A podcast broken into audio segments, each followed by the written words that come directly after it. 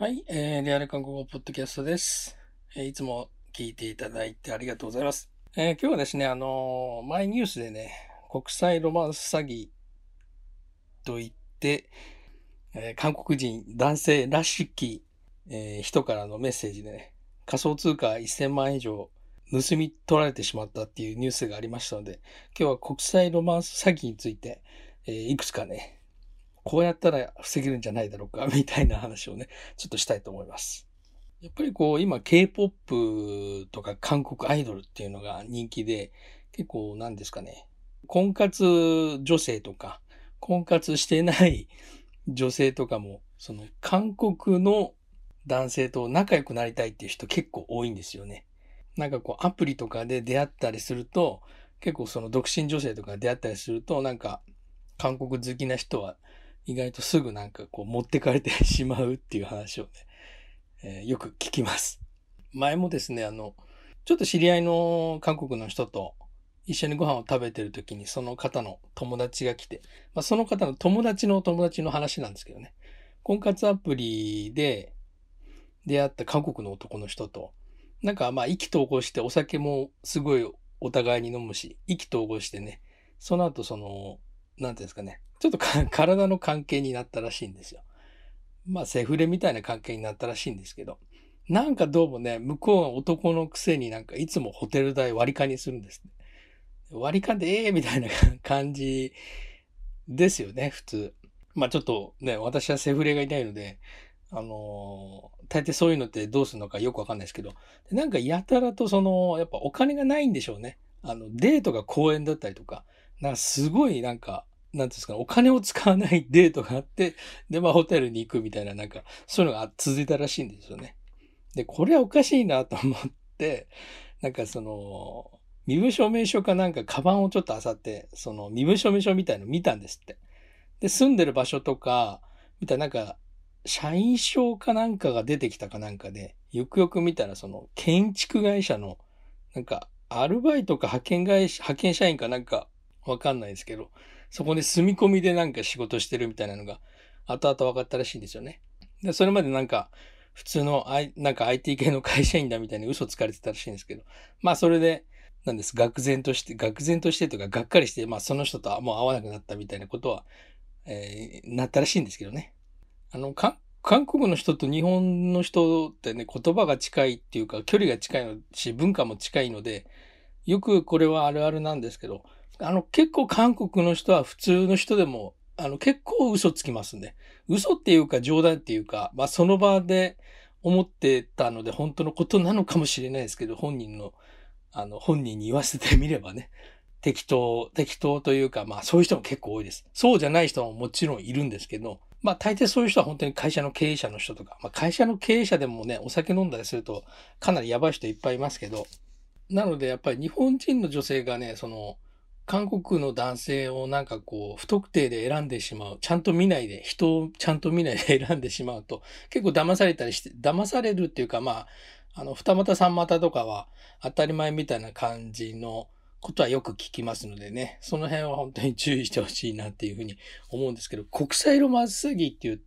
と、やっぱり、あってもいないのに、その人のお金を払ってしまうっていうのは、やっぱりもう、もう相手が巧妙しすぎますよね。巧妙ですね。本当プロなので、なんだかんだ理由をつけて、その、お金を請求してくるそうですね。で今回の仮想通貨で1000万円以上って払った人っていうのは、本当になんかちょっと、もう、どうしようもないなっていう感じなんですけども、グループぐるみって、組織ぐるみですか。組織ぐるみでなんか、えーその何人かの日本人の女性を騙して、騙してたということが分かってい、ぐらいは分かっているそうですね。私もね、あの、ショッピングサイトでね、ちょっと詐欺ショッピングサイトみたいに騙されてね、ちょっとまあ、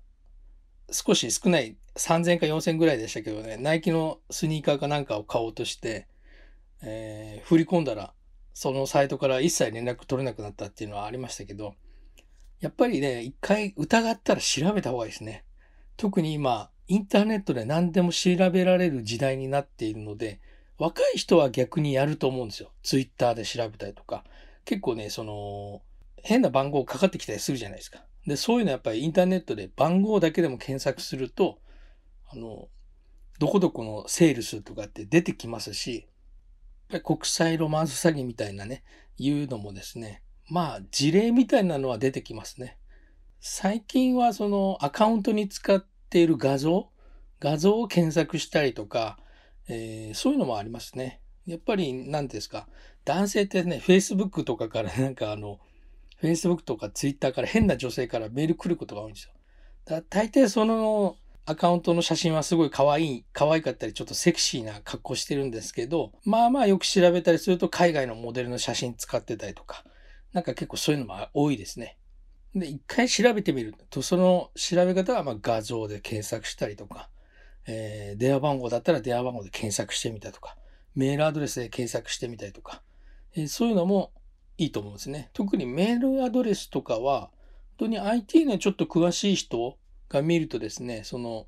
どこの国で契約されてる、そのメールアドレスのアカウントがね、Gmail とかじゃなければ、どこの国で契約されてるかとか見えるんですね。あの、ホームページの、ホームページが例えばあったら、ホームページってその、サーバーを契約するときに、その、サーバーの契約状況とかが見れたりするサイトがあるんですよ。まあそういうので調べられたりとか。普通にアフリカとか南米とかだったら怪しいじゃないですか、どう考えてもね。それ、その、その時点でちょっと気づくと思うんですよ。やっぱり、私も何回かだま、そういうのにね、騙されて、そんなに大きな金額を払ったことないですけど、やっぱり騙されたことは何回かあるので、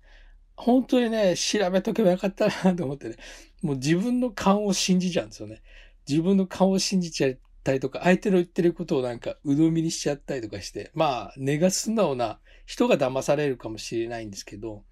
だから決してね、その、あなたが、何ですか、あなたがバカだっていうふうに思わないで調べた方がいいですね。もう本当に相手はプロなのでね、もういろんな、なん、なんていうんです？もういろんなこう、いろんなテクニックを使ってメールを送ってきたりとか、そういうことをやるわけですよ。で、一回お金払っちゃったりすると、引き際ができないっていう心理的なものもあったりとかして、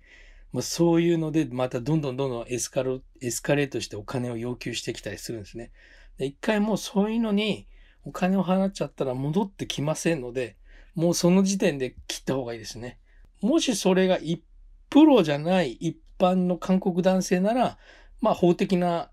対処っていうのはできると思うんですけど、実際にソウルとかでも日本語が通じるそういう弁護士事務所みたいなの結構あるんですね。相談を受け取って、受けてくれるみたいな。それもネットで検索すればもう番号とかもすぐ出てきますし、で、日本国内で言うと、まあもちろんたくさんありますよね。裁判で、えー、訴えたりとか、まあそういうこともできますし、えーただね、逃げちゃうっていう可能性が結構あると思うんですよ。逃げちゃうっていう場合はですね、これ韓国人のもし韓国人で本当にね、そんなことされたらどうしたらいいのかとか、あとちょっと犯罪的なあの部分もあると思うんですよね。まあ、例えば極端な話言うと、ちょっとまあ暴行を受けた、暴行を受けたとか、えー、なんかそういう場合はですね、やっぱりその、前半に喋ったそのセフレの韓国男性の住民票を見たとかいうのはありましたけど、やっぱり韓国人の人はですね、大体住民票で何でも管理されてるので、住民票の住民登録番号っていうのがあるんですよ。それを写メしておくと、まあ本当に最悪何かあった時に、一つの情報としては役には立つと思いますね。その住民票の住所っていうのはほとんどその実家の住所だったりとか、住所も書いてるんですね。ただ住民票番号っていうのでどこにいてもわかるって言えば、あの、わかるようなシステムに韓国内ではなってるんですよね。だから、これちょっと悪用されるとね、あれですけど、本当に韓国男性にね、詐欺、被害を受けたとか、お金をどうのこうのとか、えー、あとはまあ暴行を受けたとか、あとはそのね、まあちょっと身体的、精神的にちょっと辛い思いをししそうだと、しそうだっていう時点ではちょっと遅いかもしれないですけどね。逃げられる前にね、一回その住民票番号っていうのは見ておいた方がいいのかなっていうのは、それが一番本当に、それさえあれば弁護士事務所とか行っても何とかなるんじゃないでしょうかね。あとは、あの、新大久保でね、あのやたらと若い女性に多いんですけど、韓国料理屋のアルバイトの韓国人とかをですね、結構なんかナンパしたりとかする人結構多いんですよ。まあ、それはそれで別にいいんですけど、韓国の人もその、日本みたいになんかこう、日本の男性みたいに性的な、えー、欲求はまあ普通にありますし、